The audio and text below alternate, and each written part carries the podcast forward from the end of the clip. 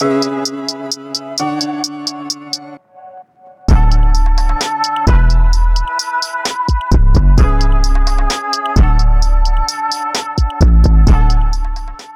what's going on, everybody? It's episode 26 of Off the Line Fantasy Football Podcast.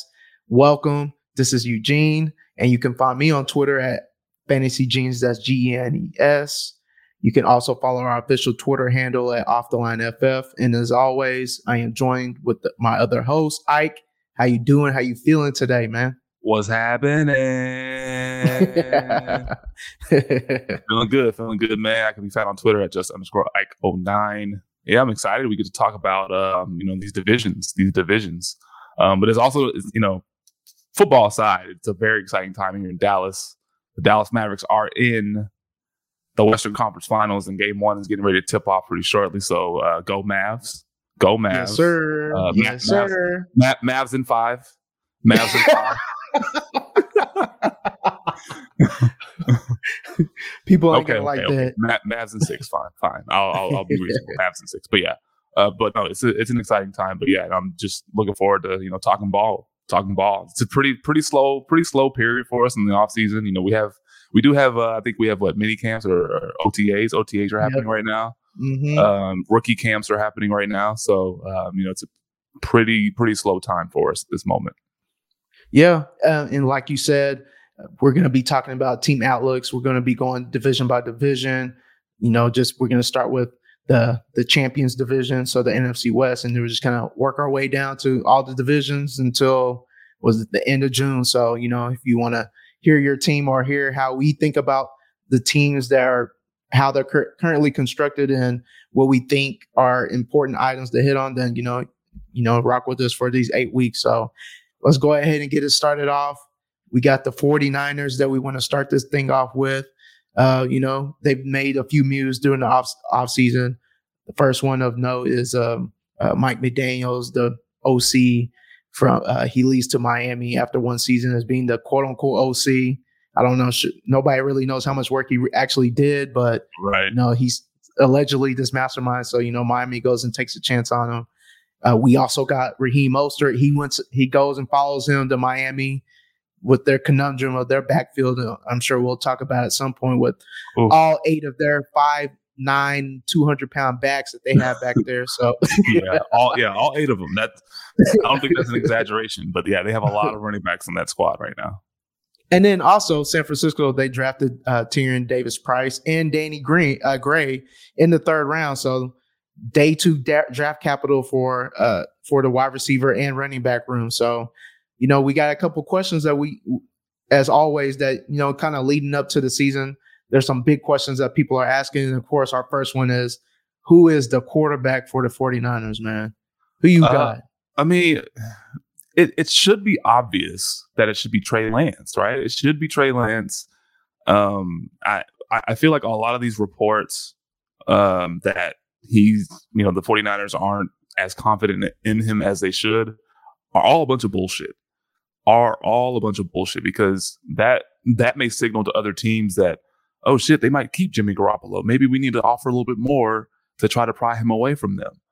Um, I, I- just think you know it's it's Trey Lance. They traded up all that all those picks. They traded they traded away all those picks and to move up to get him. He's going to be the starter in 2022 for the 49ers. I, I just don't see any other way that they can navigate it because if Jimmy Garoppolo is still on the roster in September of 2022, t- September of this year, um, week one, week two, it is it is a colossal failure, a colossal failure of that front office um, and, and, and that co- and that coaching staff that they didn't that they did they they they had not moved him you know one bit it's it's it's crazy it, it'll be crazy it'll be the craziest one of the craziest storylines going into the season that how Jimmy Garoppolo would still be on the roster Yeah, um, I'm I, I'm sure I'm on the same boat as you. I, you would think it's Trey Lance. They spent all this draft capital in terms of wanting him to be the starting quarterback. I mean, it, it smells like a bunch of smoke in terms of them not really believing in them. Uh, you know, the front office like Cap. Yeah, it definitely smelled like cap. It, the front office was definitely pissed at Jimmy G delaying his his soldier his shoulder shoulder surgery for obvious reasons so he could screw the 49ers in terms of trying to move him for you know, a first round or a second round draft pick. I mean, somebody with a, a shoulder that's not going to be ready until what midsummer, June, July. Yeah. Nobody's tra- nobody's trading for that. So, you know, there's they're stuck stuck stuck holding the bag with with him also being on the roster. We're hope they're hoping that somebody's going to be desperate enough. Seattle, Carolina, somebody be desperate enough to go and trade for him. Um, I mean, my guess would be Lance. I know you. If you look at the PFF grades, they did finish fifth in offensive grade, about about an 85, but their passing run was both at 17, 17th in the NFL. So obviously, if you inject somebody like Lance, your run your run efficiency is going to be better. I mean, even though they were very, very, very, very efficient in terms of running the ball, but just think about if you have somebody like Trey Lance in the backfield with Elijah Mitchell or anybody else that they deploy, it, that number is that number has it has to go up. So and then just I don't know. It's just I think it, for me it, logically Lance should be the quarterback. Yeah, and then you know just real quick, week seventeen he was the QB one. He had he had over twenty fantasy points, and on the season, on the season, I cited the stat you know in one of our earlier shows this offseason, but he had as many play action pass TDs as Jimmy Garoppolo, and on 400 less dropbacks. Um, he's mm. been he was pretty efficient you know, whenever he was on the on the field. I think his first career start, he was he had 16 carries for 89 yards, and I think he got stopped at like the goal line a couple of times. So that could have been a bigger game for him. And then you know we can't forget the first you know the the uh, the the half of football that he played against Seattle. I think in week four, week five, where he had 20 fantasy points, had a couple of touchdowns, had over 40, 50 yards rushing. So that just kind of gives you a glimpse into what Trey Lance can do, you know, when he's given the opportunity to perform, when he's given the opportunity to, you know, to go out there and, and use his legs to run around. And, but I, again, this, this has to be a, a no brainer. Trey Lance has to be the starting quarterback of the 49ers in 2022 and beyond. Definitely. Just makes too much Another, sense. Yeah, too much. Another question for the 49ers is will Deebo's usage be the same? I think this is an emphatic no. That was one of the things that you know, that that Deebo was was upset about in the offseason about was how he was used. Taking all those hits, putting him, you know, putting himself at, you know, at risk, you know, getting, you know, getting carries out of the backfield.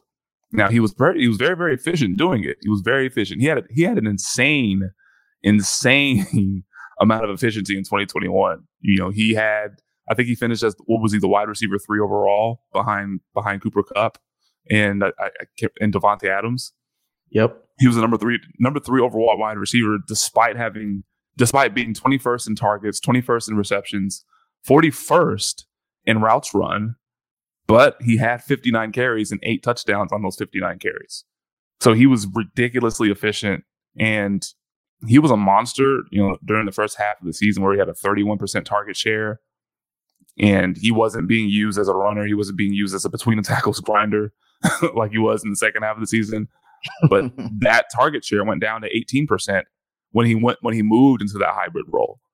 And so I don't he wants to be used as a traditional wide receiver and maybe he can chip in with a couple of end arounds here and there, you know, to kind of throw the defense off balance but he does not want to be used as as a running back and a wide receiver. He wants to be used as primarily um, primarily as a wide receiver. And hell, he was third in the NFL uh, with 23 catches of over 20 plus yards. So again, insane efficiency for Deebo Samuel. I don't think he'll be used the same way. I think he just needs to continue to be used as a wide receiver. You know, that's you know that, and that's just it. He just no more running back, please. Do not do that. yeah for his agent should be in his ear, just like, hey, you're not taking another sat- snap for this team until you get locked down. Because, I mean, it was only by the grace of God that with all those running back touches that he didn't like, he just didn't get hurt. You know, because we've seen him since since college that he's always he's always on the pine. He's always hurt. So somehow, some way, up. yeah, yeah, somehow, some way, he gets the most touches ever in his career, and he doesn't he he leaves the season fairly, you know, injury free. So yeah. I, I, can't imagine him, you know, adding the team back on his Instagram, and you know, he obviously talked to somebody. There's no way that you know he's going to come to an agreement that that he wants the same amount of touches. There's no way without any type of insurance. So I feel like I saw a report the other day where he re-added or re-added or re-followed the 49ers on I think Twitter yep. or Instagram. I yep. think that's what he did. Yeah, he did. Oh, okay. So, yeah. So when people saw that, they just assumed, okay, everything must be good again. So, but I mean, that's been it's been like two weeks, and we haven't seen any deal come up, come about from it yet. So, I don't know. And, and just knows? just as just just as another quick aside, how silly is that that we just that we just that we really that we're really talking about players following and unfollowing teams and Twitter accounts and how how silly is this? Duh, what kind, of, era, what kind of era are we in now? like, man, who these? I don't know these, these these these kids younger than us, man. They just they just operate differently, man. Like damn millennials, damn millennials. Yeah, no, people just social media is is is just that important and just it shakes the room that much where if you unfollow somebody like all hell's broken loose like world war three is about to happen just it's crazy it's crazy that's literally the headline in a lot of these stories is yeah. player X unfollows team Y. what? Yeah. he, he's unhappy. He wants a he yeah. wants a new contract. oh gosh. He wiped his social right. media clean of his team. the only the only thing he has on there is him holding a baseball. He wants to play baseball again. right, exactly. and the last question is um, the backfield of San Francisco. I mean, we saw him, we saw them spend a a second day draft pick on TDP Tyrion Davis Price. What do we think? Do we trust the backfield? Are we? I know they got they got a lot of bodies. So and you know Shanahan's. You know with him anything's possible. So what do what do we think? Yeah, I mean, I think I think you definitely can X out Trey Sermon for good now. I think he's done. they wasted a third round pick on him last year, and they use the third round pick on a running back this year, but that's for depth. That's basically to protect Elijah Mitchell, who had a knee cleanup this offseason and said he'll be ready by training camp. So when people have these little cleanup surgeries, it's it's kind of something to look out, you know, to, to look for, right? So, you know, he he had over he was averaging over 20 touches per game as a starter. And, you know, only three players had more 10 plus yards runs, 10 plus yard runs than him. So he he was a pretty pretty effective uh, running back for the 49ers uh, last year, and uh, even in, amongst rookie running backs, amongst you know Najee Harris, he he led he led all rookie running backs in in, in 10 plus yard runs. So he's pretty explosive. Um, I, I think I think this this this draft pick of you know of TDP, it's it's not a it's it, it's not like a, a, true detriment on on Elijah Mitchell, but I, I think it's mainly for insurance and depth um, purposes as opposed to him actually taking me you know me, truly meaningful touches away from him. Um, but do, I mean, do you think do you think that Elijah Mitchell will have over 20 touches per game in 2022? I don't think so. Mm-hmm. I think they'll probably you know shave that down a, just a little bit. He's not really using the passing game that much. Um, but we'll see. We'll see how he's coming off of that knee injury and if it's truly just a cleanup or maybe he's missing practices for maintenance or you you never know. You never know. You know these knee these knees can be tricky. You don't know what kind of cleanup procedure it was because they're they were pretty vague. Whenever they whatever the whenever I read the report, they were pretty vague. This is knee cleanup. Like what was it? Arthroscopic surgery? What did they drain some fluid? What did they do? Yeah. Right. So we're not sure.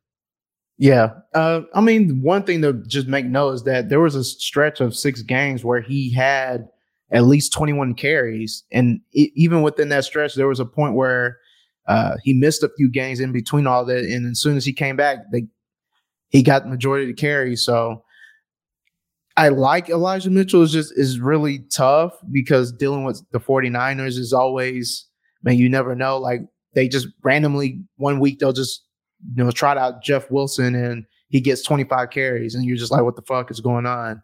Yeah. Um, and then with the idea of having Trey Lance also starting, um, I mean, that could put a little a little wrench in him getting a bunch of carries, but I mean, it could make him very efficient because you got somebody somebody at at quarterback that can really run the ball. So it's, I mean, you want to want to be patient because of, I mean, we're still early in we're early in off season. Let's wait until we get more information and really, we can really decide Training what kind camp. of outlook this, yeah, what kind of outlook we think this is going to be in terms of the backfield. You know, and speaking of, you know, the Elijah Mitchell right now in uh, in redrafts, we see his ADP at running back 26. You know, it's kind of in a range of where like you see Clyde Edwards Helaire getting drafted, you know, Miles Sanders, uh, Travis Etienne. These are running backs that are going around them or above him right now. So Kareem Hunt's right under him. So I think it's early. That, I mean, is that considered like the, the, the the running back dead zone, so to speak? Because it's it yeah, doesn't it, it doesn't look nearly as dead at least this year. You know, last year you had the likes of like Mike Davis. Oh god, yep. you had Mike Davis last year. That was disgusting. Um, yeah. But you know, if those guys that you rattled off, those are those are great values in the in the fifth, sixth round. Yeah. That, yeah. This is the, this is the range that he's going in. These are pretty solid values. You're going to get a workhorse running back, uh, a number one running back in the, in the fifth or sixth round. I mean, that's you know, you can go zero, you zero, you know, zero, R, you know, zero RB, with whatever they say, right? What, what the yeah. cool, what the, what the cool kids say, zero RB, um, and just pound and hammer receiver early, right? The Justin Jefferson and backdoor with uh, I don't know who else, but you know that that that running back dead zone this year. I'm I think things will may take shape a little bit closer to obviously will take take shape closer to the se- closer to the start of the season, but if you're if you're doing draft if you're doing drafts now, especially like best ball, or maybe some of your some of your league mates are doing doing you know your your your redraft leagues you know, right now, you know just you know well in advance of the offseason, well or well in advance of the season. Yeah, you know definitely take advantage of these values because they will change as soon as you start seeing some of these players get into pads.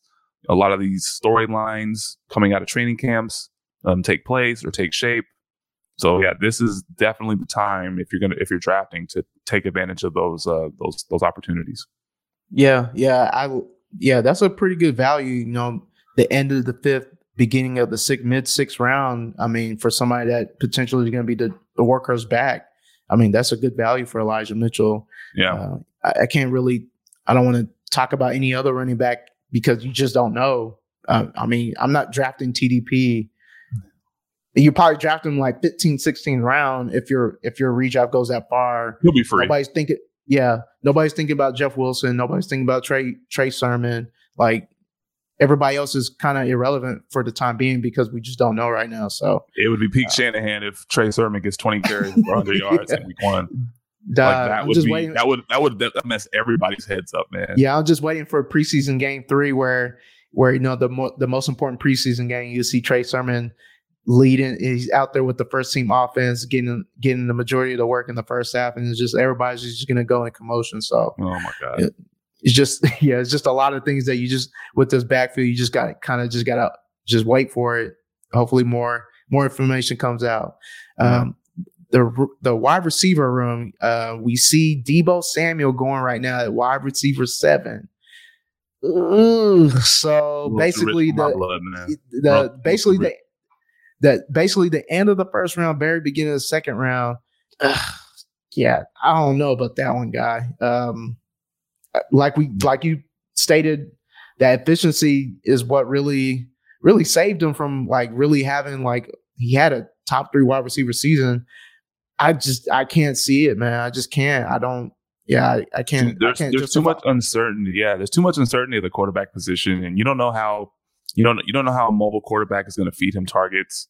Mm-hmm. He is the mm-hmm. number one, obviously. The number one. He's the number one guy there. Clearly, maybe some some can argue George Kittle, who's going in a, a couple of rounds later than him, according to ADP. He's going in, you know, he's going at uh, basically pick 36 and a half. So basically the third round, going into the fourth, uh, potentially, or you know, maybe yeah, the early part of the fourth.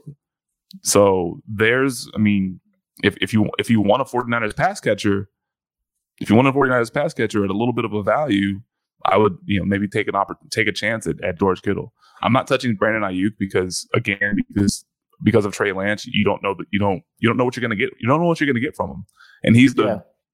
clear third option in a run a run heavy offense. And So Yep. and he's going at wide receiver 42, and that is way too high for him. And I and I and I was a Brandon Aiyuk guy that last year. you I got burned. I got burned in many leagues. Yeah, So- holding that bag. Yeah, but, but I, I don't I don't necessarily have PTSD, uh, fantasy PTSD from that. I, I just learned from my mistakes. I just learned from my mistakes, and you know I should have seen Deebo Samuel, you know, c- you know coming because he was a more explosive guy. He was going to be used, um, you know, more more creatively than Brandon Aiyuk, and Brandon Aiyuk was basically stuck on the outside, didn't really run too many slot routes. Yep. So yeah, again, that's you know that's my bad. in, in our in our home league that we our keeper league, I kept I kept uh, Aiyuk over Deebo. But now, Oh, granted, yeah. but granted, Deep, you know, Aiyuk had a had a better, I guess, a better value, you know, around twelve or thirteen versus Deebo Yep. around seven or eight. Yeah. So, you know that you know by virtue of that, it, it made sense for me to keep him. But you know, again, it was it was still a mistake. Still does not make it. Still doesn't make it okay. Still doesn't make it okay. All right, quick question before we move on to to uh to Trey Lance and his ADP real quick. So looking at this early ADP, we see people like Rashod Bateman, Chase Claypool, Robert Woods, and like Kadarius Toney going right after him. Any of Right those after, names right after who? right after uh Brandon Aiyuk. So do Mhm. any of those names do you think any of those names should be above him? Because looking at it right now, Rashod I'm just like Bateman. Bateman. Rashod Yeah, Bateman, Bateman. number one. Yeah. like that is that is Yeah. the one that sticks out to me the most. I would even I would probably even take Claypool over him too because you know Pittsburgh just got a new just got another quarterback, um, drafted a quarterback in the draft, and Mitchell Trubisky, as shitty as he is, he likes to throw the ball down the field. He does throw Yeah. the ball down the field. He does, and he'll you know Chase Claypool is the locked in number two. Brandon Aiyuk is number three on a run heavy offense, so he should not be drafted ahead ahead of any of those guys. To be quite honest. Robert Yeah, Woods. Robert Woods. I mean, he's the second wide receiver. Basically, I mean, he might be. I mean, he's he's probably the wide receiver one to start out because I, I know I know Treylon Burks was drafted high, and I'm a, a huge Treylon Burks fan. But Robert Woods, I mean, he's a veteran and he's he has a 1,200 yard seasons under his belt. I think he's going to be used pretty, you know, pretty close to the line of scrimmage. He's going to give Ryan Tannehill a lot of easy targets. Uh, uh, you know, he's going to have a lot. He's going to have a lot of opportunities early on, especially underneath. You know, getting getting fed targets. I think a lot of people are overlooking Robert Woods because he's coming off of the ACL injury, but his his game his game is not really predicated off of explosiveness. He can definitely get down the field. You know, you know, uh, with his with his solid route running, yeah, he can he can get he definitely get open. Has solid hands, and so that you know, again, a couple of those guys going after IU is it, it just it doesn't make any sense to me. Yeah, yeah, and especially on sleeper. So sleeper had Aiyuk's ADP at seventy seven and had uh, Bateman's at one hundred and eleven. So That's I, yeah, that's crazy. I mean, I'm assuming. I mean, it's May, so I'm sure by June the thing's gonna flip. So uh, you would you would think you would think Yeah, you would think. You're right. You would think, but we'll see. Um, and then the last player that we want to kind of touch on is the quarterback room. Jimmy G. I mean, quarterback 37. No, no need to talk about him because yeah everybody's foreseeing him not being the starter. So Trey Lance is right now going at quarterback 14. Uh, I think that's kind of accurate with the with the with the news that we know so far, which is we're still kind of unsure. And you got quarterbacks like Stafford, Brady, uh, Deshaun Watson going right above him. So I think that's pretty pretty much the good range, like right right at the quarterback one range, like fringe quarterback one. So yeah fringe quarterback one yeah that's that's what tenth round eleventh round twelfth round maybe yeah, yeah. To, yeah, so 10, yeah, between t- rounds 10, 10 to twelve. Yeah, that's that's an easy that's an easy one for me. I would I would like to I would love to take him a mobile quarterback, a Konami, a Konami code quarterback that you know in, in that range around the eleventh round. That's you know that's an easy one for me. I can yeah, I I normally like to wait for quarterback anyways, so he's like Yep. one of the perfect quarterbacks to wait on yep, in, yep. in the draft. Yep. And I mean, at some point, we'll talk about a little bit of redraft strategy. And that's one of the ones that we definitely are definitely big on is waiting on quarterback because, like, we, we just named quarterback 14, and I'm sure he's going to go up. So why why why rush to go get a quarterback when you can get you can still get a quarterback one in the 10th round, ninth round. So exactly. I mean, that's pretty much it for the 49ers. So yeah, so you know the next team that we're gonna, we're going to talk about reluctantly is the Seattle Seahawks. you know they they they've had a pretty a pretty interesting offseason to, to say the least. They traded their franchise quarterback Russell Wilson to the Denver Broncos for a lot of picks and Drew Lock and Noah Fant. so uh, and they also lost Gerald Everett to the Chargers for you know a two year deal. Not really a needle mover, but they drafted Kenneth Walker in the second round, running back from Michigan State. Very polarizing player. One of the last places, one of the last landing spots that I thought he would go, that he would go to. But he's going to a place that loves throwing the ball, right? Loves throwing the ball.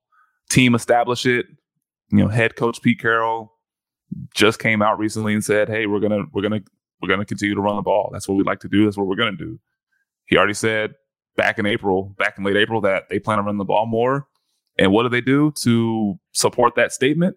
They drafted two tackles and they drafted Kenneth Walker at 41 overall with their first three picks. So that pretty much tells you that you know what they're going to do this this season is is is is ground and pound, run, run, run, and that archaic philosophy in today's NFL, you know, it, it, it's just uh, it's it's a head scratcher. It is a head scratcher. You know, Pete Carroll's what seventy years old now, and still thinking, you know, think, thinking about the past, and you know, Seattle's in clear rebuild mode, but he wants, you know, despite all that, he wants to run the ball. He wants to run the ball and run it and run it effectively. And he has look, he has three capable guys to run the ball. Right? He has he has you know Chris Carson whenever he's healthy very solid running back. Uh, Rashaad Penny just finally found some health over the last seven games, five five or seven games of 2021, and went on an absolute tear over 700 plus yards and, and I think close to double digit touchdowns. Like I'll, I'll have to double check the numbers for sure, but he was very efficient down the stretch. And I think the last game of the season, he ripped up Arizona for 190 yards and had like a 62 yard touchdown run to, to seal to seal that game. And we'll we'll get to Arizona here, uh, you know, a little bit later on. But you know, some of the biggest questions that we have for the Seahawks, the number one, the number, you know, one of the top questions is, yeah, they they traded Russell Wilson. You know, what's life going to be like post Russell Wilson? You know, is is Drew Lock really going to start for this team? I'm I'm kind of curious to see like how you know what's going to happen in Seattle. You know, post Russell Wilson, and especially at the quarterback position. Um, is looking like he's going to start. I mean, Pete Carroll came out and said that he would be the quarterback one if he was in this this uh, 22 draft class in terms of quarterback. So I guess he believes in him. I know they spent a little bit of money on backup Geno Smith, um, but it looks like they're gonna they're gonna use Drew Lock as their starter. And they've also came out and said that they're not to trade for for a quarterback allegedly. So my guess is that they're you know, you're to use Drew Lock. He's to suck, and hopefully they can get a high enough draft pick next year to go get one of these quarterbacks next year. So, um, you know, he, like I said before, he does he sucks. He's to hurt DK. He's going to hurt Lockett. Like the whole passing offense, I think is just not going to be good. I mean, the yeah. last time he was an actual starter, more than like a fill-in spot, was 2020. I mean, he had he had 21. He was 21st in passing yards with under 3,000 yards.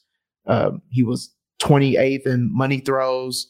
Uh, is, these are uh, stats coming out from uh, playerprofiler.com. 16 passing touchdowns, which was 20th. 20th uh, in passing attempts, was his four, 443, which goes in line with what Seattle's uh, established it. So they don't have to worry about him throwing the ball that much. Now, that the the big thing about Drew Lock is that he doesn't have a problem throwing throwing the yellow ball. He'll throw it up that's something that that Lockett knows how to go long and, and somehow be open. And you know, DK he can win any one on one battle. So that's the only positive I see out of this for for these two. But overall, I just think this offense is just going to be very boring. Just run the ball. I don't but, expect too much. But is that to, to, uh, let me let me just kind of piggyback off off of that last point that you made about him throwing the yellow balls? Is that really a positive it's not. Just, just, but the, just think about just think about this for a second. Like he, the last time he was again, you know, we you, you, touched on the last time he was a starter was in 2020. He started 13 games. You know where he's ranked in deep ball accuracy? What is it? Last. He ranked last. He ranked last in, in, in deep ball accuracy. And do you know who who is number one in the NFL in deep targets over the last two years? I'm assuming it's DK. DK Metcalf. Yes, that is correct. So that it does not bode well for DK Metcalf. Uh, Yikes. You know, for Yikes. you know uh, in, in 2022. Uh, and just just staying on DK for a second, he's currently going as the wide receiver 14. So that's around you know around the you know third third third third fourth round turn. Mm-hmm. That's that, that's that's pretty high. That's a little rich for me. Um, there's guys like Terry McLaurin, Courtland Sutton, Allen Robinson, Darnell Mooney, Brandin Cooks, Rashod Bateman, and Elijah Moore going after him. I would take every one of those guys after, uh, over DK Metcalf this year. Damn. Um, in, in, in Damn. redraft. Absolutely in redraft. I would take every one of those guys. Damn. Every one of those guys. They they're, what, what they're, they're, in better what, they're in better situations than him. Um, you know, Courtland Sutton obviously has Russell Wilson. Um, Terry McLaurin is, the undisputed number one. Carson, you know, Carson Wentz isn't a very good quarterback, but he's going to target his number one guy. Look what he did yep. with Michael Pittman last year. Michael Pittman had a breakout year with Carson Wentz. You yep. know, not being that very not, not being that good. Um, Allen Robinson, he's gonna. We'll, we'll touch on Allen Robinson a little bit later on. Darnell Mooney with Chicago, he's gonna be the number one. They didn't add any any wide receivers worth of consequence. Velus Jones, man, over there. Velus Jones. Oh, 25 year old Velus Jones, who's pretty basic. I think he's older than Terry McLaurin, who's yeah. older, who's older than Darnell Mooney, and he's a rookie. That guy, older than Rashod Bateman, older than Elijah Moore. Those, hmm. that guy. Um, and, and Brandin Cooks, like he's he's a screaming value in, in all in all formats. He just continues to get overlooked every single year. And Rashod Bateman, with the trade of Hollywood Brown, who we'll also talk about here, you know, here here here shortly, is the number one in Baltimore now, number one wide receiver in Baltimore. And then Elijah Moore, yeah, I know they drafted they just drafted Garrett Wilson, but Elijah Moore's role is still stable. I think he's still going to have, you know, a, a sizable impact especially if they move him inside to the slot and keep Garrett Wilson on the outside, which is what I which is what I'm anticipating um, happening. And if Elijah Moore um, moves into the slot where he was most comfortable at Ole Miss, it's wheels up for him. So yeah, I take every one of those guys at, um, um, before DK Metcalf for sure. Yeah, it, it, it sucks to hear, man. It sucks, it sucks to hear. To I mean, hear. DK Metcalf is a is a freaking monster. He's a freaking yeah. monster. He's a freak of nature he had you know over 1500 air yards and finished as a wide receiver 10 last year but that that is quarterback play um, to a t- in a nutshell you know russell yeah. you know, russell wilson you're, you're, catching passes from russell wilson and then the next year you're catching passes from drew lock who's last in, in most passing metrics as it pertains to the deep ball. He'll throw it. He'll attempt it. He won't be very yeah. accurate. Yeah. Sucks to um, sucks to hear man. You hate to see it. Yeah. So, you know, from from the quarterback room to the running back room, you know, one of the biggest questions, one another big question that we have is who's going to be the guy in the backfield? You know, they have Chris Carson, they have Rashaad Penny, they just drafted Kenneth Walker with a second round pick, and you're drafting a you're drafting a running back with a second round pick. That means a lot. I mean, you're you're planning on using him almost on almost on day one, right? Almost on day one. So yeah, I'm curious. I'm curious to see. I'm curious to, to know like what what your thoughts are on who's going to be the guy to emerge from that backfield. So just to you know set this all out, you've already said you've already stated Seattle spent two two high picks on on tackles. They spent their first round draft pick was a tackle. They spent another high draft pick on a tackle. So he's already telling us like, hey, we need we need to, to fortify our line because we're going to be running the ball because our quarterback sucks they were like last year they were 27th in run rushing attempts, which is really weird for Mr. Establish It to be that low in terms of running attempts at 413. Um, and then just to even like break it down, Alex Collins had 108 of those carries. Carson had 54. He only played four games because he had the neck injury. And then Penny led the backfield with 119. So, I mean, you had some people like Travis Homer and DeeJay Dallas that had like 40 and 30 carries here. So now you're bringing in a second round draft pick, which is basically the new first round for running backs. It sounds like he's going to be the guy, or at least he's going to be one of the guys that's going to be holding on, that's going to be toting the rock. So I would assume it would be him. Um, I know they resigned Penny for to a one year deal. I know they like Penny a lot. Is it should it's probably going to be a combination of Penny and, and Walker, and we're probably going to see like DeeJay Dallas on passing downs. Um, we've yeah. already heard we've already heard in training uh, in in rookie camp that he has a long way to Kenny uh, Kenneth Walker has a long way to go in terms of pass uh, passing down work because he he sucks at pass blocking. So we won't see yeah. him on third downs and basically first and second down. We saw Penny. That was Penny's role last year. So yeah, it's a toss up, man. Like this is one of them backfields where we assume that it's going to be Kenneth Walker because of draft capital, but I mean Penny did work when he was healthy. So yeah, I think I think what it comes down to, I think Penny will will have the opportunity to get the first crack at, yeah. at that starting job. Um, but I think pretty you know pretty soon, you know, even early, even even you know, as soon as like the first preseason game, Kenneth Walker's going to get a lot of run, and he's going to just show that he's the best running back on that team. And yeah. by week one, week two, week three, he'll be the starter. That, that I, firmly believe that. I, I think you know he again he won't be he won't be used on passing downs, which is you know which is a fair point. And many running many rookie running backs starting out aren't really good at pass pro, aren't really good on third downs, but that that'll come with that'll come with time. That'll come his you know that that'll come with time. They'll just hand him the rock and they'll just watch him go to work. They'll just watch him make people miss. They'll watch him break tackles and they'll watch him, you know, outrun the defense for, for long touchdowns. And yeah. that that that's one thing that uh, he has. You know, you know, Rashaad Penny has that as well. I think at the I think at you know worst case scenario, you'll have a combination of Penny and Walker doing you know splitting splitting the splitting the low, splitting the splitting the uh, splitting the work, with Chris Carson still being day to day with a neck injury. Yeah, according to head coach Pete Carroll. day to day, and it, it's, it's funny how we describe how we think the backfield is going to go. You look at ADP. ADP's almost telling the same story. You got Kenneth Walker going at RB thirty two, and then you got Elijah Penny going at RB thirty seven. So yeah. people are drafting right now. They're assuming that it's it's almost too close to call. We're just going to take the, the cheaper guy, the cheaper guy with the higher draft capital in terms of who's going to be the starter. So, I mean, we we just don't know, man. Like once again, like once we get closer to you know training camp and closer to the season, hopefully this gets a little more clear. So, um, I, I, their ADPs look about around about right right now. So, yeah, absolutely.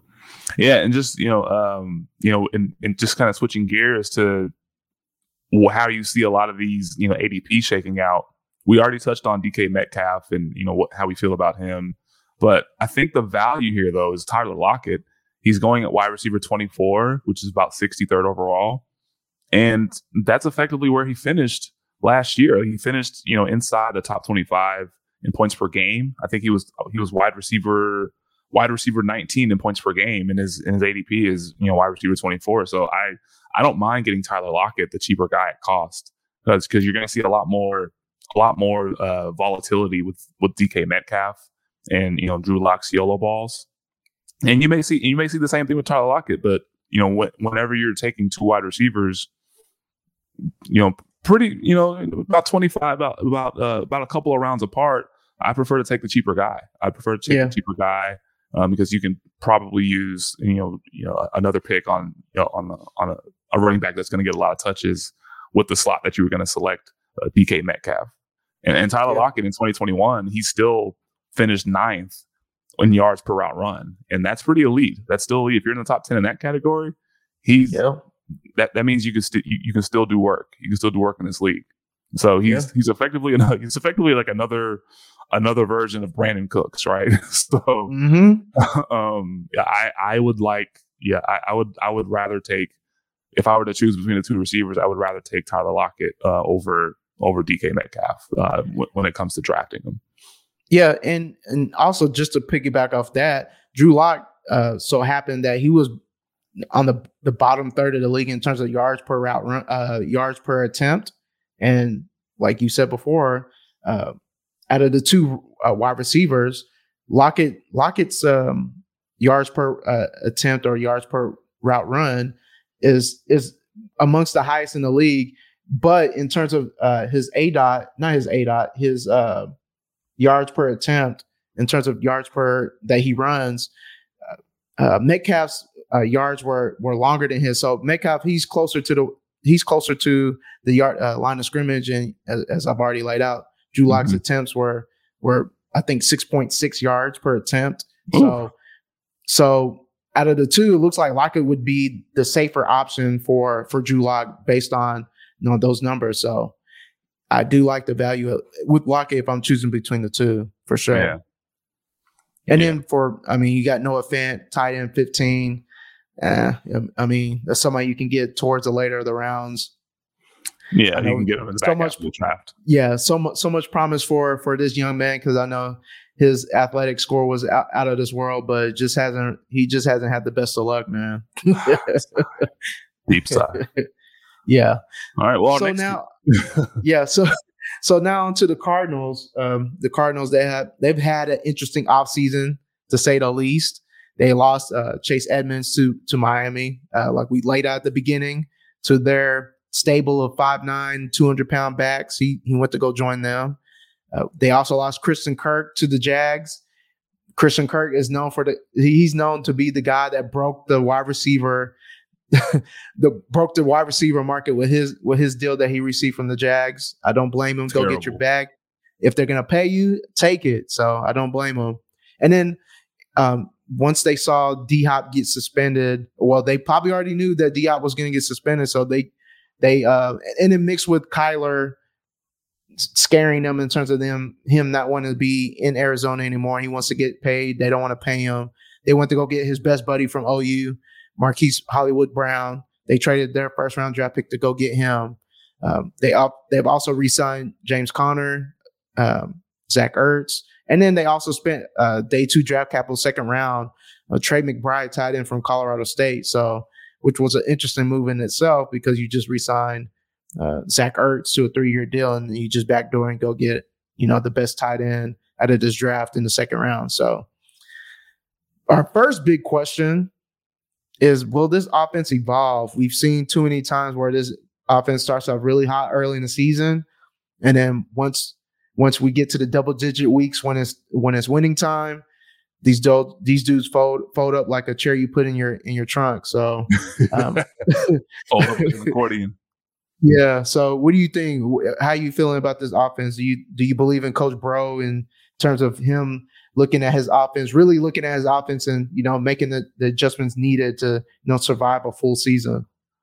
Yeah, I mean, I, I, think they that they're they're overly reliant on Kyler Murray or at the early part of the season. He's always ripping it up. He has, I think he's average. You think he averages around thirty point thirty fantasy points per game in the, like the first half of the season, and then there's they're re, they're they're really Kyler Murray uh, centric, um, which is why he breaks down towards the end of the season while he you know he gets banged up. Um, but you know what I think they should do is you have a workhorse back in James Conner. I know he has his own injury history. He has his own injury history, but he stayed pretty healthy last year. You know, he, now he has a backfield to himself. And in the games where he had a backfield to himself last year without, you know, Chase Edmonds in the lineup, he averaged around 21 touches per game and 23 fantasy points per game in, in five starts. And he had 100% of the goal line touches. So he, he was, he was the guy there. And all they have behind him are Eno Benjamin and Keaontay Ingram, who they drafted, I think, in the sixth round. Was he a mm-hmm. sixth round draft pick?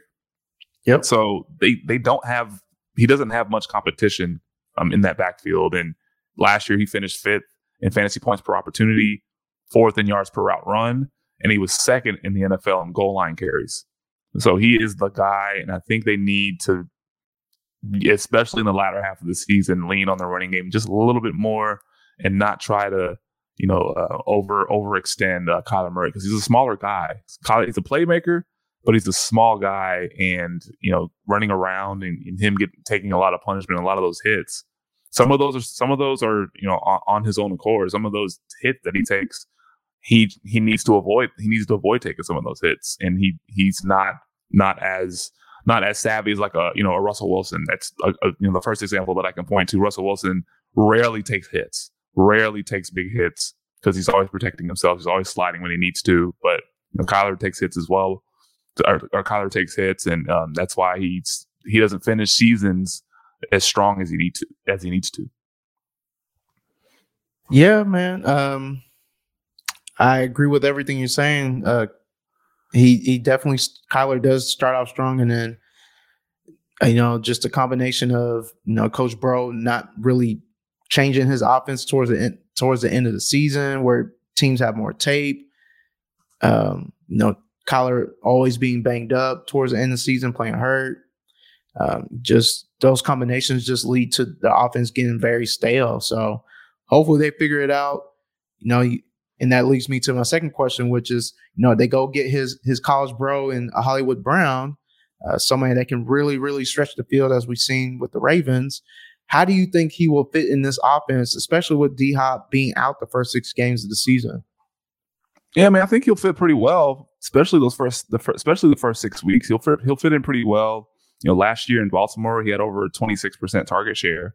Um, he commanded a twenty six percent target share in Baltimore, and he had the sixth most target, sixth most targets of twenty plus yards. Um, you know, he had thirty of those, but he only caught five of those passes. So there was a lot. There was a lot um, left out there to be desired. He still had a thousand yard season in six to eight, six to eight touchdowns and over 1500 air yards. So he had a ton of air yards, but you know there was a lot of uh, you know a lot left out there, and that had to that had a lot to do with Lamar Jackson being hurt. Because the first half of the season, when Lamar Jackson was there, he had over you know 70 catches, nearly 900 yards, and and and, and eight touchdowns. And then when Lamar Jackson didn't play, he didn't have any touchdowns, and he had like a low low A dot, you know, low yards per reception and, and and didn't have as many air yards. So um, you know, and Kyler Murray on the other hand, he's going to Arizona now. He's, so Kyler Murray on the other hand, he was first. He was tied for first in deep completion percentage, and he was tied for first um, in twenty plus yard twenty plus yard completions. So the assumption is that they're going to use Hollywood Brown down the field, and that's where Kyler has seemed to excel um, so far in his career. His first couple years in the, in the in the league, and he had a 69% completion percentage, which is, which, I, which is I think third in the NFL. So he's yep. pretty accurate with the ball. You know, short, intermediate, deep, you know, quadrants of the field. And I think you know, with with D Hop out, especially with the first six weeks, we may see you know a lot of spike weeks for from for Hollywood Brown, uh, similar to how we saw Mike Williams start out in 2021. You know, just have mm-hmm. just just getting targeted deep, getting you know getting all the getting all the volume, getting all this volume and things of that nature. So, yeah, I think he'll fit in pretty well. We'll have to see what happens when D Hop D Hop comes back. But at least for now, since Kyler Murray has a lot of rapport with him, a lot of familiarity with Hollywood Brown, I think he he he'll he'll fit in pretty well with this offense.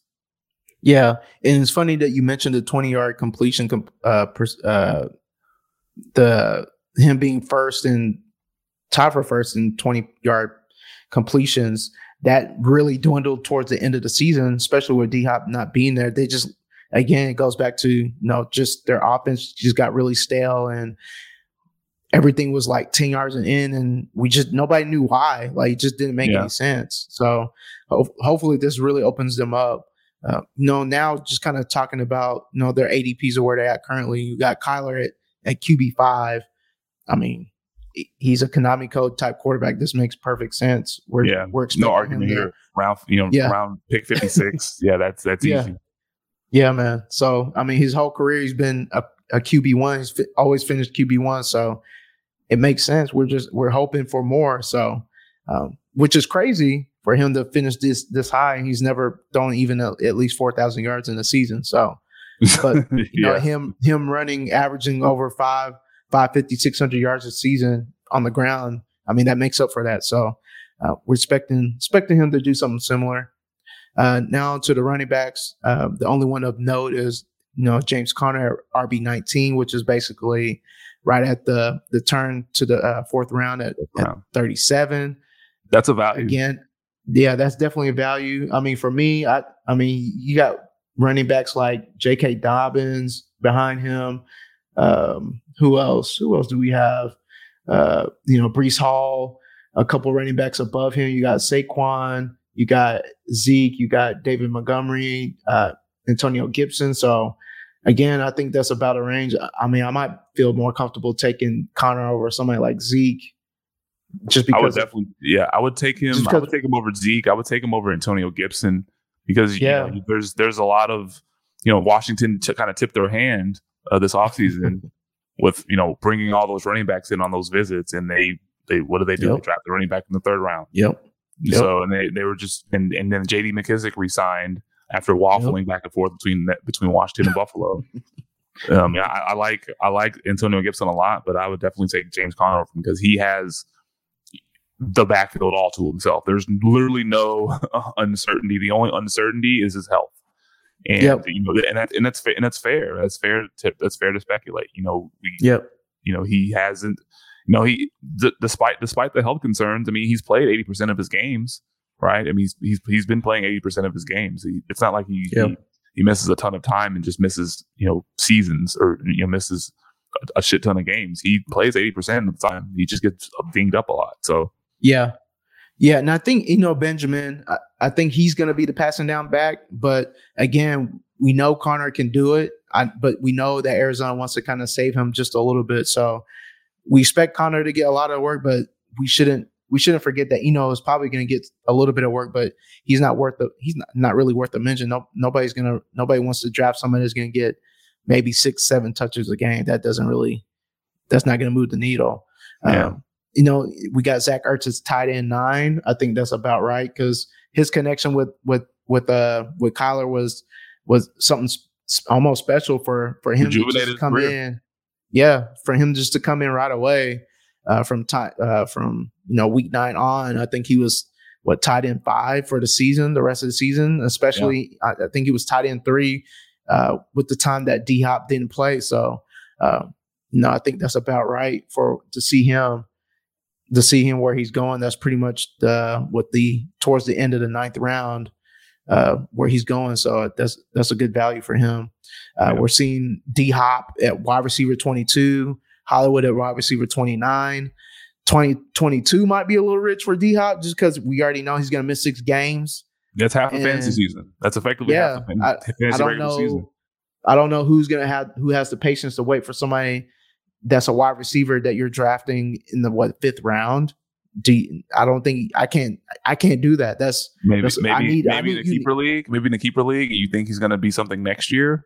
Then yeah, you can take that chance in the fifth round or sixth round. But in redraft, Yeah. I, I'm I can't. I don't do I don't like drafting the suspended players or injured players that are going to miss half the season because that that's that's premium That's draft capital, especially before rounds before, before round six. You're, Yeah, you're, you're wasting a pick on a guy that you're not even going to see for half the season. That that makes no sense um, to me. Yeah, And you got especially when you- like- especially when he's you know he, he's now he's coming off of a you know a very very disappointing 2020 2021 and we know D Hop and his reputation and you know being a uh, you know superior target hog. I think we talked about him whenever we did our wide receiver tiers. I think from uh from 2014 to 2020, he either finished one one or two in targets. yep, either Yep. one or two in targets, including his first year in Arizona. I think where he finished second. So yep, if he's not if he's out there, he's going to get targeted. You know, a bunch. You know, 2021. I think it's is is just an anomaly. His rookie year, 2021, were anomalies. I think he does bounce back, but uh, I don't know if it, it's. It, I don't know if it, if he's going to bounce back enough to justify drafting him in the fifth round, especially when he's going to miss six games. Yeah. I can't. I just can't. I can't do that, man. M- Maybe in the ninth round after I already have my starters filled out or something, maybe I'll take a chance. But Yeah, I can't. exactly. I can't. I can't choose somebody at, in the starter position that I can't have for six weeks. Exactly, You need yep. you need bodies, man. So that's it's just not smart. Um, and in Hollywood, he's going to wide receiver twenty nine. Um, I think. I mean, it's fair for him right now because it's early. Um, you got you got wide receivers like Courtland Sutton in front of him, Brandin Cooks, uh, Drake London behind him, Darnell Mooney. So I think he's kind of in the right spot. Yeah, I think I, would take. I, I mean, you got A Rob uh, under him also. I'm. I mean, I, I. I think it's a good spot right now. I mean, yeah. I, think, I, would. I think it's a good position. I wouldn't. I. I, I wouldn't argue this. Yeah, I think I think 29 is, is is pretty appropriate for him and those guys going around. You know, you you have to you know, kind of flip a coin, but I would. I mean, if you if you if you know for sure that he's going to get locked into number one number one wide receiver volume, especially for the first six weeks, and then there's going to be a lot of a lot of sell high articles coming out, right? So, yeah. uh, especially after he after he balls and produces, he's going to be Yeah. like the number one overall wide receiver in fantasy. Yep. D Hop's coming back. Do you sell high now, or do you keep? Does he keep the same? you know, there's all these questions that you're going to see. But um, but yeah, if you think he's going to return that kind of value, I would I would smash a button at that wide receiver 29 spot. Yeah, man. Yeah. Yeah. So finally, we have come to the end of our teams, or we have one more team left, um, and it's going to be the Super Bowl champs, the mm. Los Angeles Rams. Los Angeles Rams, um, you know, Super Bowl champions, led by the historical season of Cooper Kupp. Just you know, bro, you know, I, I, I, you can't say enough about you can't say enough nope. about how insanely efficient him and Stafford were. That that that um that connection was just poetry in motion every single week, automatic, couldn't stop it.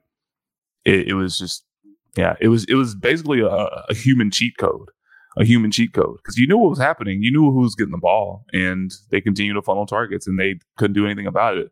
That's just you know a testament to that to that uh that coaching staff, especially Sean McVay designing those plays, designing those routes, getting, you know, scheming the, your best player open, which is something a lot of teams um, don't do enough of, uh, especially the team in Dallas that we'll talk about in a couple of weeks. They don't scheme their players open. Um, but yeah, so onto the Rams. You know, they've they made a they made some moves this offseason. They added Allen Robinson um, for a three year, $46.5 million deal, which I, in my opinion, that's like the best offseason move of almost any team in the league. Um, but they did lose Robert Woods. They traded him to the Titans, and they lost Sony Michel uh, to the uh, to the Dolphins. And you know, as you've touched on numerous times throughout the show, add to that running back room of five nine, 200 pound backs. good, luck, good luck to see. Good luck to good luck to you know to to see who's going to start out of that out of that uh, running back out of that wasteland of a running back room. um, but you know, as with as with the other three teams that we talked about, you know, the Rams, despite winning the Super, despite winning it all, despite saying fuck those picks and being successful, they have their own questions. They have their own questions, and you know, one of the first ones we want to talk about is is Cam Akers actually good at running the ball? Like, what's what what's the deal with Cam Akers? Do we do we feel good about him? Is he like what what what's going on with him? Because we know that he came back from his Achilles injury it was a remarkable recovery in such a short time frame. But when he got back, he wasn't very good. He was not very efficient. Um, so there, there's there, there's there's a lot of questions we have with Cam Akers. Um, he had averaged 2.4 yards per carry in the five games that he played. Um, but in 2020, he had 4.4 yards per carry and 846 yards. So he was leaned on quite a bit. Um, but the Rams were not that great at run blocking. They only ranked 25th in 2021. So what do you, what what do you make of Cam Akers um, as as as a as a running back as as a viable running back? I mean, I I like Cam, man. Like I know a lot of people just don't they don't like him. I guess I, I guess the 2.4 really hurt them, and them forgetting about his Achilles injury that he he recovered in you know in Wolverine time in five months. Like we've never seen it. So, uh, combination of the run blocking being, being complete as, uh, I mean, even ranked 25th uh, with PFF grade uh, in terms of running. They ran the ball at uh, their grade was 70.7, which was 25th. Um, I, I mean, he's going to be the starter. So, yeah. And like you said, his rookie year, he was he was decent running the ball whenever he was healthy. Um, I, I think he's a decent running back. Uh, this will be definitely would be a, a year where the, uh, that he needs to figure it out. I mean, this is this, is this going to be his third year of the season in the NFL. Uh, he still has Darnell Henderson behind him, uh, Darrell Henderson behind him, which in his spot starts he was good. I know he was really good uh, in the Super Bowl. He looked really refreshed after he was recovering from injury. So it's not like he doesn't have competition behind him. Um, I mean, I, I, I, like the the profile of Cam Akers. Um, I I think this would be a year that he kind of shows everybody why he was why he was drafted uh, in the uh, towards the end of the second round in 2020. So yeah, I'm in. I'm I'm in on Cam Akers, man. I got I got Cam Akers in a keeper league at, at, at, for a ninth round value. So I'm I'm definitely oh, yeah, you did. Yeah, you I'm did. definitely in too. So I, I think you know um, you know he'll have a full off season to you know he he won't have to be rushed back from any injury or any do any any kind of rehab. Um, so he'll be he'll ha- he'll be full speed ahead um, starting in training camp, and he, he, won't he won't have any limitations. And I think you know g- him rushing back in just in just five months from an from an Achilles tear, um, it, it, just kind of speaks to you know the the craziness of modern medicine. Um, but at the same time, a testament to his hard work and dedication and how how much he wanted it, right? And how much he wanted to get back. And I, I, think you know this you know this 2022 season coming up will will be his his best yet. I think, in, in my opinion, I think he'll I think he'll definitely um, finish as, as, at least a top ten guy, top ten back. Yeah, man. Mm-hmm. And then the next the next question, I mean, it's I think I think it's pretty obvious. What's going to happen with Cooper Kupp and Matthew Stafford's connection? Are they going to regress? That's gonna that's ob- that's the obvious question here, right? I mean, and I think the obvious answer is yes. But will they still be really freaking good? In my opinion, yeah. I, I think they still will be pretty good. But just last year was just just an, an insane amount of efficiency, and an insane amount of volume. 601 pass attempts, eighth in the league. You know, Stafford at 41 touchdowns. I think that tied the career high. Uh, yeah, tied career high for him. But you know, I regress. How much? How much will it regress? I think that should be the better question. How much will it regress? I mean, I'm not even. So here's the thing. So we expect regression from Kupp's yardage. I mean, he damn near had 2,000 receiving yards. So we, we expect to see regression there. But for Stafford, I'm not sure if the numbers like he he had 48 and 86, 400, 4,886 passing yards. If they pass at the rate that they did, which was 601, which was eighth in the league, if they somewhere around there again, I don't I don't think his actual numbers themselves will regress uh, for Stafford. Um, just his first how you like how do you go to your first year with the Rams and then you pass for almost 5,000 yards. You almost have a wide receiver go over 2,000 yards for his, for the season. You throw for basically you tied your career high and and pass yards since your third year in the league.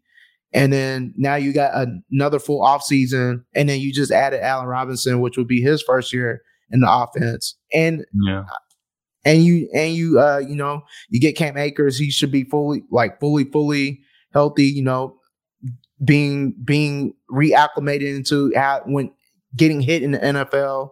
Uh, them possibly still getting OBJ back when he finally gets healthy. Like they've already said they want to bring him back. Uh, They'll have to get I another think, number because Chan- because Cam Akers still gets number yeah, three. Yeah, he did. yeah. So I think the co- the connection between Stafford and Kupp will regress a little bit. Maybe he staff. I mean, maybe Kupp ends with like four, 1,400 yards instead of 1,900. But I think Stafford's number. I think he's still going to be. He's going to be hovering around 5,000 yards. I think that's. I don't think that's going to go anywhere. Yeah. Um, in my opinion. So I think that's that's how I'm looking at in terms of this regression talk. I think him to Kupp is going to regress a little bit just because of Al Robinson's presence. But again, we know the Rams offense in terms of passing is a funnel, like is condensed to certain, like, you know, you know, Kupp is going to get looks, you know, we, are assuming A Rob is going to get looks, Higbee's going to get looks, Jefferson's probably going to get looks, and that's pretty much it. Like, yeah, you're going to get the running back here and there, but that's it. So, I mean, I might even be wrong with Kupp. Maybe Kupp goes for 1900 again. I don't know, but naturally yeah, um, you didn't think he's going to have some kind of regression. Yeah, and he he you know just just to give you a glimpse or not even a glimpse, just kind of give you a little bit more background behind the, the historic season that he had. His previous career high in catches was 94, and he mm. basically increased that by like 55 percent. Uh, to 145, and his previous career high for for yards was 1161. Increased that over 60 percent to 19 obviously the 1947 we talked about so let's say he finishes it somewhere between somewhere between that between somewhere between 94 and 145 catches somewhere between 1161 and 1947 i think that's very feasible i think that's possible right yeah. i mean especially yeah. with this especially with this pass happy offense i mean he could finish with over 100 catches 1400 yards and maybe 11 12 touchdowns that'll still be a really solid season for him um, yeah. but in terms of just being historic again because we're talking about him almost breaking every single record that there that that, that there was in receiving. I mean, I mean, he, he actually did. I mean, if you take the post, if you take into account the postseason, but the regular yeah, season, yeah. Mhm. um, he didn't quite get there. But you know, again, that I think it- it'll it'll regress, but I don't know if it'll regress that much. I think that connection will still be alive and well. Um, Yeah. And just and just kind of staying in the receiver room. The last question that we have, they signed Allen Robinson to a three-year, forty-six point five million dollar deal. Um, the, the biggest question is is can Allen Robinson return to fantasy glory? Um, I'll I'll start and I'll say emphatically yes, he can. Emphatically yes, he can. Um, now, granted, over the last four years, his target quality has only been uh, 63rd in the league, but that that has more to do with the quarterbacks that he's played with. Mitchell Trubisky for a, good chunk of that. You know, 2018, 19, and 2020. Um, he he he played with Mitchell Trubisky, but you know, in 2019 and 2020, he finished as the wide receiver seven and the wide receiver nine overall in PPR. He was still pretty damn good despite that shitty target quality. And then obviously Yeah. 2021 uh, was his worst year yet. Um, you can kind of call that an anomaly because you know Matt Nagy didn't know what the hell he was doing. Um, Justin Fields still had training wheels on, um, and he you know he went from basically you know nine targets per game to only like five and a half targets per game. So he wasn't really getting targeted either when it, when he was on the field.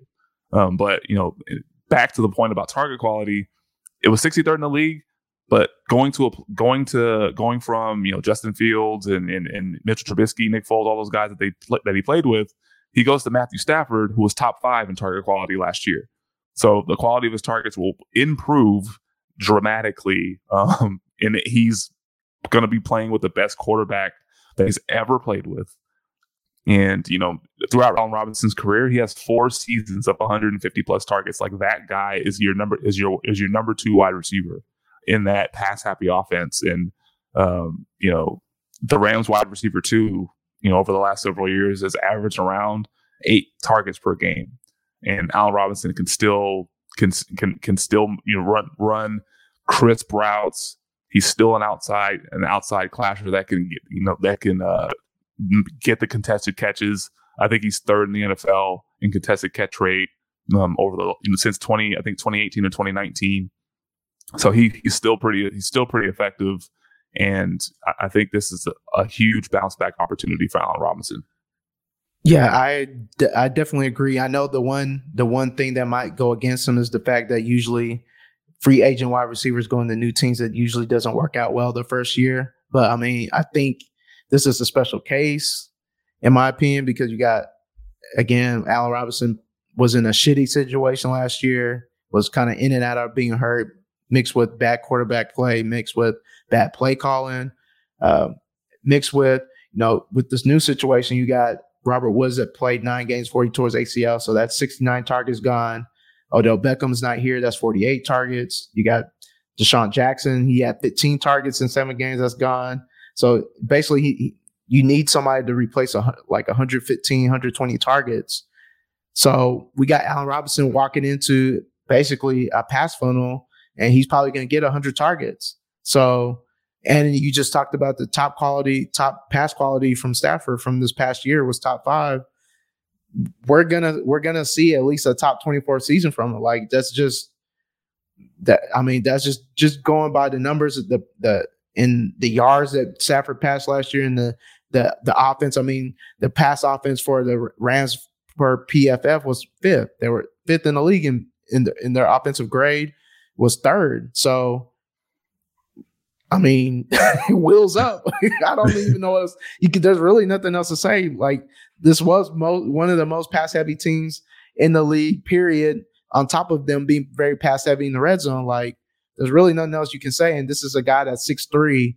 He's gonna win. He can't one on one. He's gonna win. So Yeah, he's definitely going to win. Definitely going to win. And he's so- right now, and right now he's going in the the like eighth round or the, sorry the sixth the sixth or seventh round um, in drafts uh, as a wide receiver thirty two, and I I am all all Yeah, give me that. that. all Give me that. Give me that. you don't Yeah. even have to. like he's going Yeah. around the range of like Mike Williams, Courtland Sutton, um, Gabriel Davis. You know, the, we talked about Terry McLaurin earlier. I'm taking Al Yeah. Robinson. Like That that that's a guy that I want. I want I want a piece. You want pieces of efficient and effective passing offenses like the Rams. You want pieces Yep. of that. Yep. And yeah, that's that's what I want. Yeah, yeah, um, yeah. I, I don't even have nothing to add to that. Like he, I mean, as we get later and later, closer to draft season, like thirty-two, that this is a that's a good number right now. But I expect that number to be closer to 25, 24 by the time we get to you know the the heat of draft season. So uh, Yeah. it make it it might be you know how this past season, you know, you had Robert Woods and Kupp, their ADP last year was what wide receiver like 15, 16, like in that in the middle of wide receiver two. We might we might see A Rob in that range once we get once we get to that point with all the you know if you start really diving into the numbers of uh and how the offense how we potentially think this offense is going to go like this is this is a realm of possibility that he can he could be in he could be what round four round five basically where he was going last year and you know what's crazy? crazy about last year is that he was actually going ahead of Cooper Kupp and Robert Woods Yeah. in drafts last year. He was going with, with, yeah with, with a the rookie quarterback. quarterback. With a rookie Yeah. quarterback. Yeah, man. Whew. So I'm I'm in, man. I, I'm in. I'm with you, man. I'm with you. Yeah. Um, you know, just talking about some other ADPs. We don't even got to talk about Cooper Kupp. He's one. Nope. I mean, we, we just assume that he's gonna go. They're gonna double back. So he's basically going after the four four uh, running backs, which is Ekeler, Henry, JT, and McCaffrey. So, um, yeah, it makes sense to be wide receiver one. Uh, I would talk about Van Jefferson, but you can get him for free. Um, Basically, we yeah. got we we got Cam Akers, a running back 14. So basically, before like towards the end of the round three, uh, you got you got running backs like uh, Aaron Jones, Javonte Williams, Saquon going before him, Le- Leonard Fournette, and Antoine uh, Antonio Gibson going right after him. So I think he's in a Mm, you know a pretty good spot right now. So yeah. uh, yeah. I'll feel comfortable taking them there for sure. Uh, you got Stafford at quarterback 12. Um, I think that's a, a decent spot for him. especially with the pass volume. I think I think you can I think you can take you can um you can feel you can feel good about his pass volume and don't have to worry about the fact that he doesn't Yep. run. That Yep. he doesn't run like the other guys going in that range. So I think Yep. his his pass volume will probably supersede all that, especially them, you know, with Cooper Kupp coming back and then Allen Rob and then them signing Allen Robinson. So I think I think he'll be just fine at, at that QB twelve spot. Yeah. Quick question for you then. So you got Stafford at QB 12, and then you got somebody like um, Tom Brady at QB 10. Would you who would you rather have? Hmm. I would probably have Stafford because the, the the the thing is with Brady is that he is he's been he's been whooping Father Time's ass for the last like three or four years, and you just don't know when you just don't know when when, when Father Time's finally going to punch back and, and and punch him right in the face. You know, I I I would rather I would rather have a guy that I know has more years left and more left in the well. You know, I mean, he has a lot. He's a lot left in the tank based on what we saw last year. Him, you know, leading the league in passing yards and passing touchdowns.